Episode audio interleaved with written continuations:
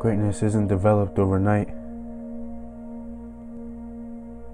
Working towards your goals and dreams, it's not going to be easy. Obstacles and barriers are bound to manifest. And when challenges arise and the mission gets tough, we give up. We quit. We start to make excuses to end our endeavor for success, for greatness. We want things to be easy and comfortable and to come without any hard work. We want things instantaneously, but it doesn't work like that. It's impossible to be successful without patience, without work, because patience brings experience and experience leads to growth.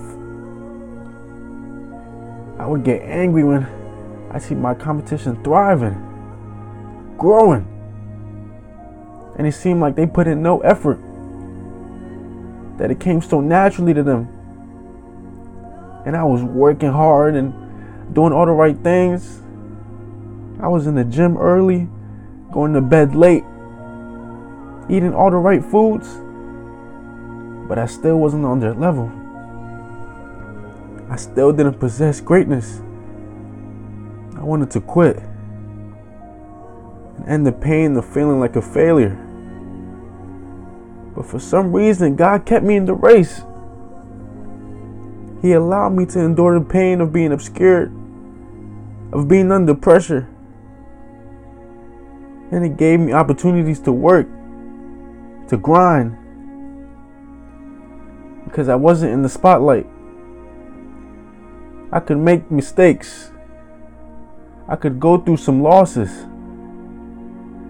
I wasn't where I wanted to be, but I could see where I was going. I had to hustle in the dark room for years with no support and limited confidence in myself.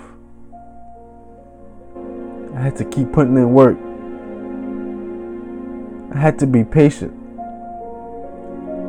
I had to put in consistent action.